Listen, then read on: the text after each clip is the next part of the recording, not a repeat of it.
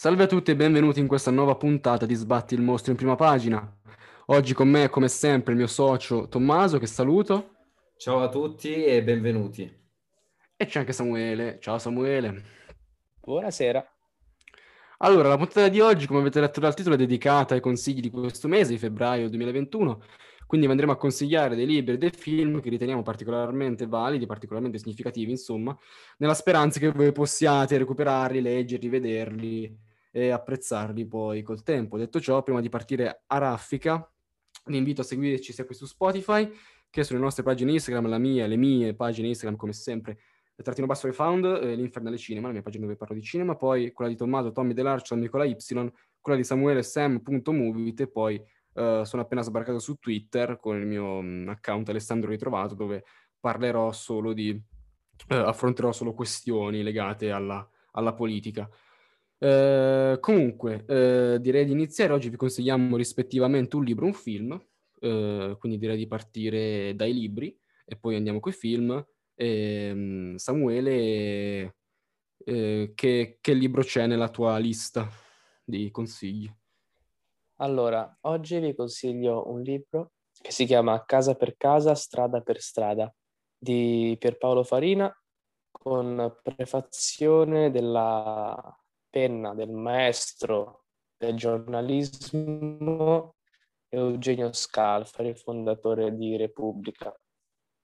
Questo libro è la latte che ha, fatto Enrico Berlinguer, ex segretario del Partito Comunista Italiano e storico politico della Prima Repubblica, protagonista del compromesso storico con Aldo Moro e con la DC. Questo libro ha circa 400, forse anche 500 pagine, quindi è un po' lunghino effettivamente, ma la cosa bella è che può essere letto tranquillamente in un arco di tempo abbastanza lungo, perché contiene le singole interviste e i singoli eh, comizi che fece Berlinguer. Essi sono staccati, sono presi singolarmente e quindi uno volendo può leggersene uno al giorno, che sono sì, una quindicina di pagine, e finirselo in uh, un mesetto.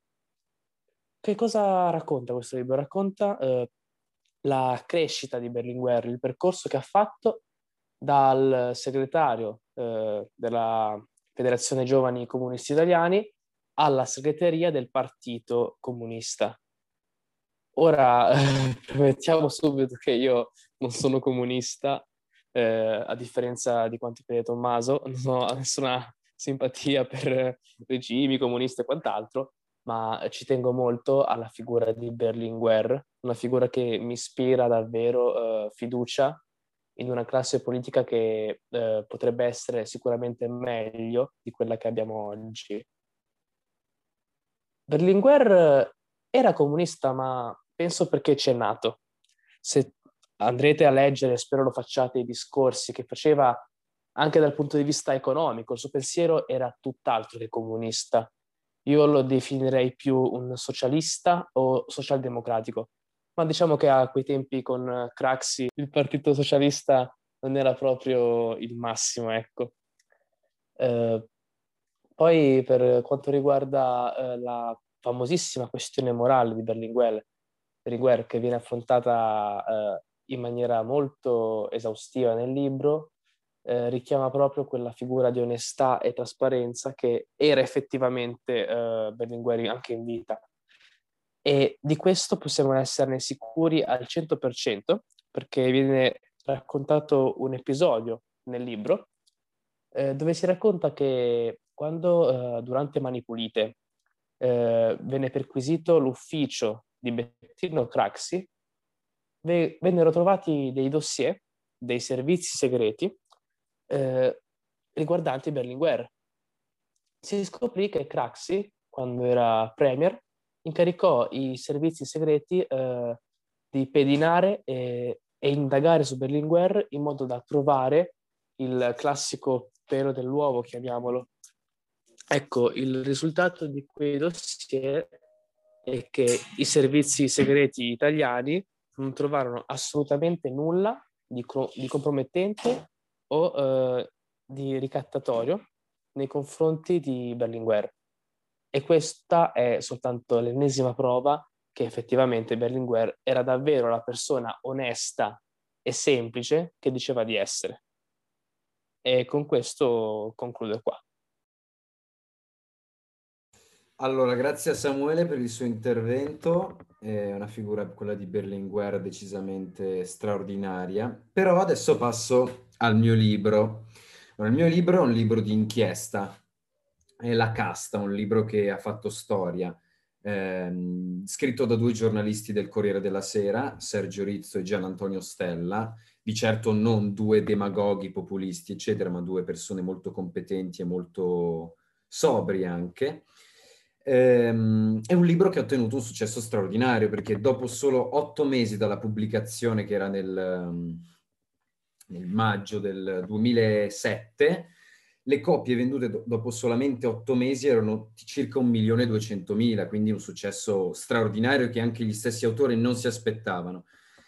La Casta è un libro d'inchiesta, come ho detto, che mostra gli sprechi, gli abusi e tutti i privilegi della classe politica italiana ehm, partendo dagli anni 50, ai tempi di De Gasperi, della, dell'Assemblea Costituente, della neonata Repubblica, in cui praticamente i politici dormivano in convento, negli ostelli, quando lavoravano alle sedute parlamentari portavano da mangiare i panini da casa, cioè una cosa che oggi è impensabile. Oggi il ristorante della Camera e del Senato concede pasti di qualità altissima agli onorevoli a prezzi ridicoli.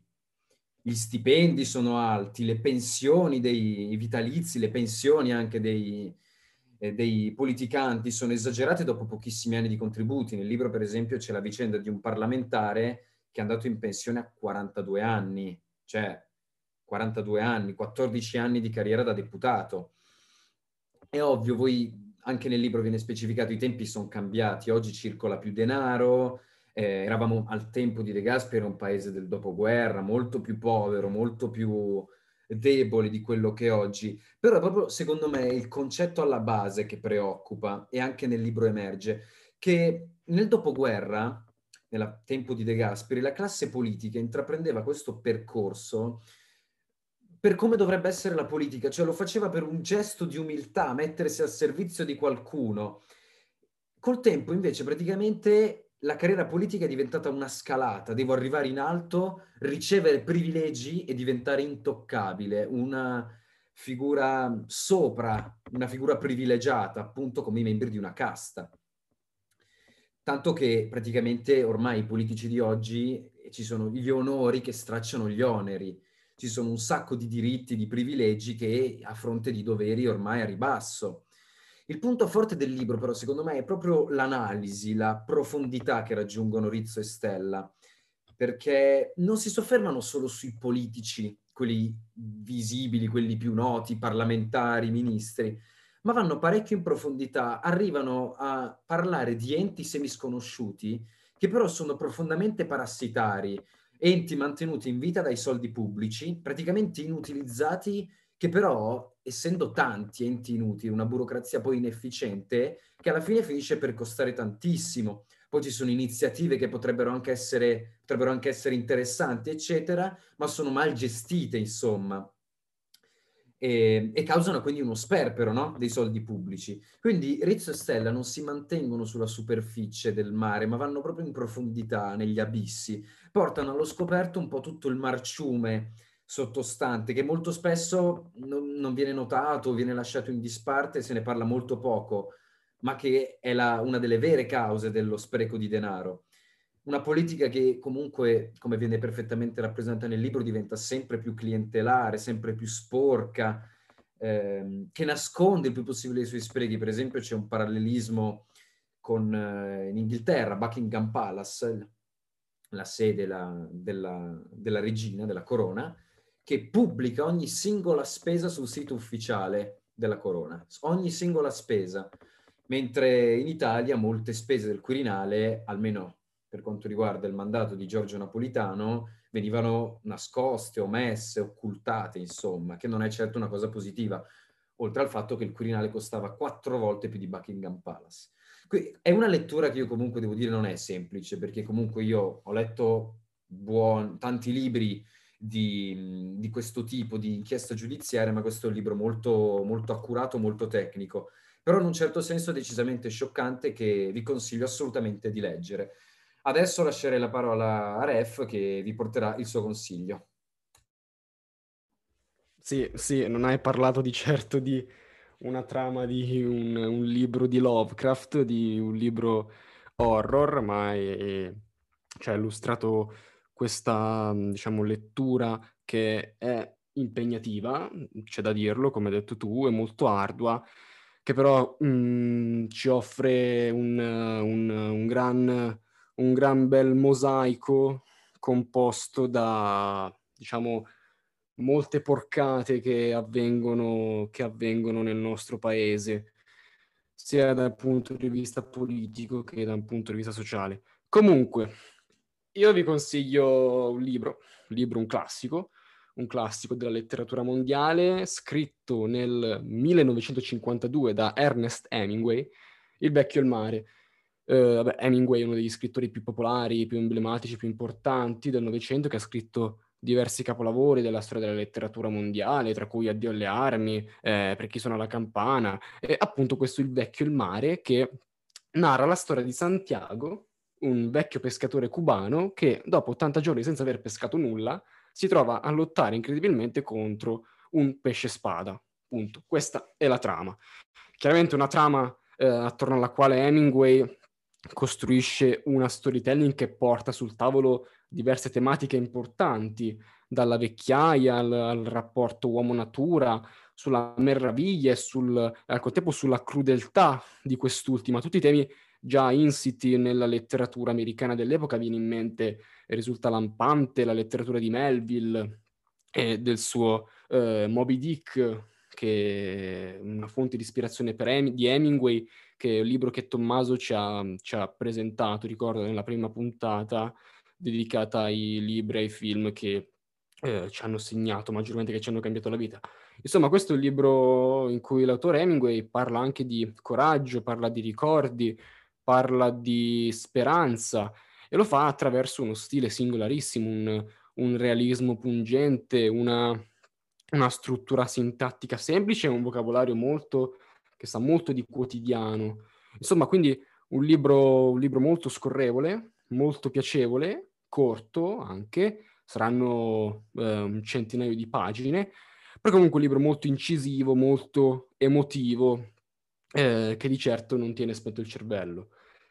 Eh, per quanto riguarda il film, già che ci sono, eh, vi vado a consigliare un film del 1954, no, eh, del, del, 61, scusate, eh, diretto da Pietro Germi, con l'immortale, impagabile, assoluto, totale, globale Marcello Mastroianni, uno dei più grandi attori della storia del cinema, ed è eh, Divorzio all'italiana, Oscar anche, che ha vinto l'Oscar l'anno dopo, nel 62, anche per, per, la sceneggiatura. Comunque, la storia è quella del, del barone Fefè, appunto questo eh, straordinario Mastroianni, che è sposato con Rosalia, per, per la quale non ha, non ha, nessuna attrazione.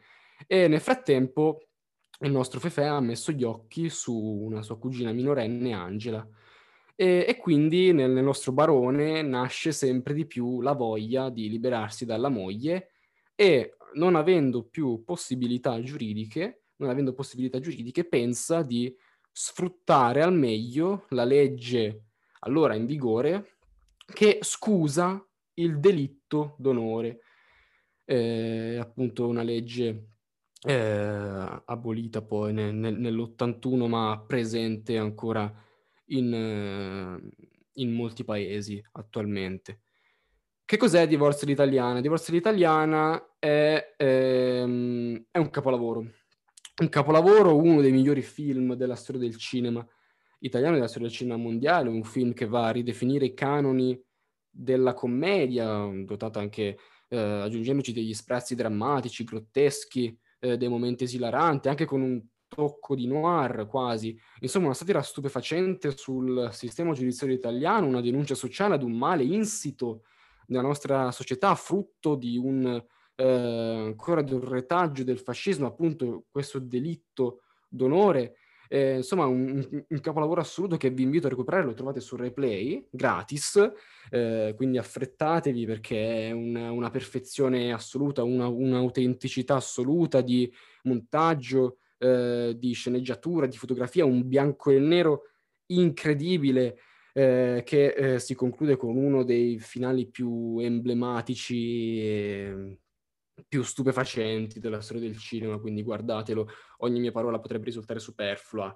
Eh, questo è veramente un film, è un film del cuore che ha fatto storia e che ha segnato un'epoca e che ha segnato e, e continua a segnare ancora intere, intere, generazioni di cineasti. Detto questo, passo la parola a, a, a Samuele, che ci consiglierà un, un film importante anche lui. Bene, eh, anche il film che vi consiglierò, eh, come diceva prima Ref, è un film molto eh, importante per la storia cinematografica italiana. È un film piuttosto vecchio, è un bianco e nero, ma non fatevi scoraggiare perché è davvero un capolavoro. Alla regia abbiamo Giorgio Bianchi e tra gli attori abbiamo giusto due nomi da poco, Alberto, Alberto Sordi e Vittorio De Sica. Come si chiama questo film? Si chiama Il moralista. È un termine piuttosto moderno in realtà, lo sentiamo anche spesso in questi giorni, ma già eh, in quegli anni, quando ancora si registravano i film in bianco e nero, veniva usato. Di cosa parla questo film? Questo film parla del uh, segretario dell'OIMP, Organizzazione Internazionale Moralità Pubblica, che eh, deve gestire la moralità nel paese eh, che è l'Italia.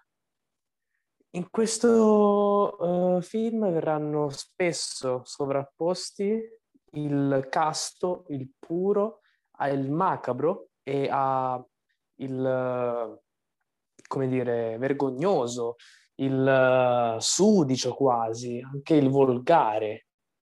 E spesso le persone che all'apparenza saranno più uh, pudiche, più pure, saranno quelle più sporche dentro e le persone che si abbasseranno nella società a fare i lavori più disonesti e i lavori inumani saranno le persone più pure d'animo.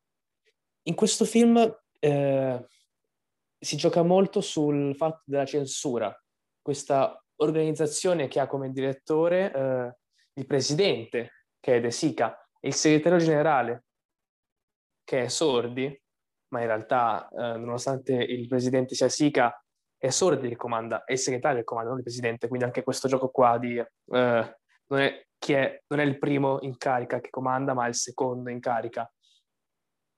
E appunto censura perché verranno censurati i manifesti dove eh, la gonna sarà di 5 centimetri troppo lunga troppo corta, verranno censurate le immagini o i film dove si vedrà l'ombelico di una ragazza, verranno censurate le cose più stupide, più banali, quando verranno lasciate piede libero i locali dove eh, viene sfruttata eh, la prostituzione, il via vai, il traffico di povere ragazze che vengono dai paesi poveri in Italia convinti di trovare fortuna e alla fine vedremo che eh, le persone che gestiscono questo traffico di esseri umani saranno proprio le persone che vogliono censurare tutte quelle cose che loro credono siano eh, inguardabili.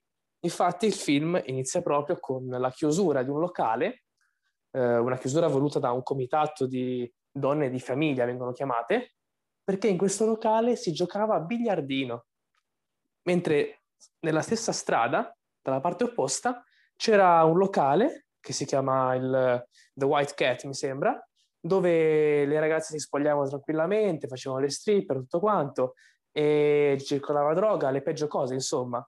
Ecco, questo locale rimarrà aperto tranquillamente tutto il film.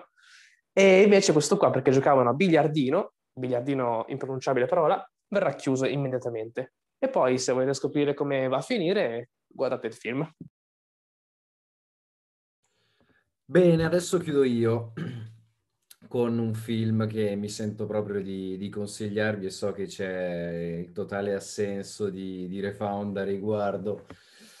Ehm, allora, proprio in questi giorni, eh, da quando Mario Draghi è stato incaricato come Presidente del Consiglio, si sente parlare un po' della cosiddetta rivincita delle lobby e dei poteri forti. Poteri forti eh, sono una follia complottista del genere eh, non ce lo dicono da cinquantenne su Facebook o hanno una verità di fondo? Io, allora, vi presento uno dei film, uno dei film che secondo me conduce un'illustrazione migliore, un'illustrazione magistrale di questa società e di questo concetto di poteri forti. È Essi vivono, un film di John Carpenter, scritto e diretto da lui, un regista di un certo spessore, eh, del, del 1988. Il protagonista è John Nada, che è interpretato da Roddy Piper, e praticamente questo protagonista è un disoccupato senza tetto che trova lavoro in un cantiere e alloggia in un campo di baracchi, insomma una persona molto umile. Vicino a questo campo eh, si trova una piccola chiesa ehm, dove John trova quelli che a prima impressione sembrano dei normalissimi occhiali da sole. Appena però li indossa, eh, John si rende conto che il mondo a, intorno a lui cambia completamente, è un mondo completamente diverso. Infatti si rendono visibili delle scritte sui muri, eh, anche città, sui muri della città, sulle, sui cartelli, sui giornali e sulle riviste che sono scritte di carattere consumistico, che invitano, inducono a fare acquisti, invitano a conformarsi e ad obbedire a questi ordini subliminali. Eh, inoltre, cosa che inquieta molto John, ma inquieta molto anche lo spettatore, eh, si rendono così visibili anche delle persone che hanno un aspetto mostruoso, sembrano degli alieni. Senza occhiali tutto questo non è visibile, è tutto normale. Eh, ma chi sono questi alieni? Questi alieni sono dei personaggi celebri, sono banchieri, eh, figure del mondo della televisione, del mondo dello spettacolo, politici, imprenditori, capitalisti, insomma, quelle che chiameremmo l'elite della società. E appena questi inquietanti figuri si rendono conto di essere stati scoperti da John, gli danno la caccia facendo di tutto per silenziarlo.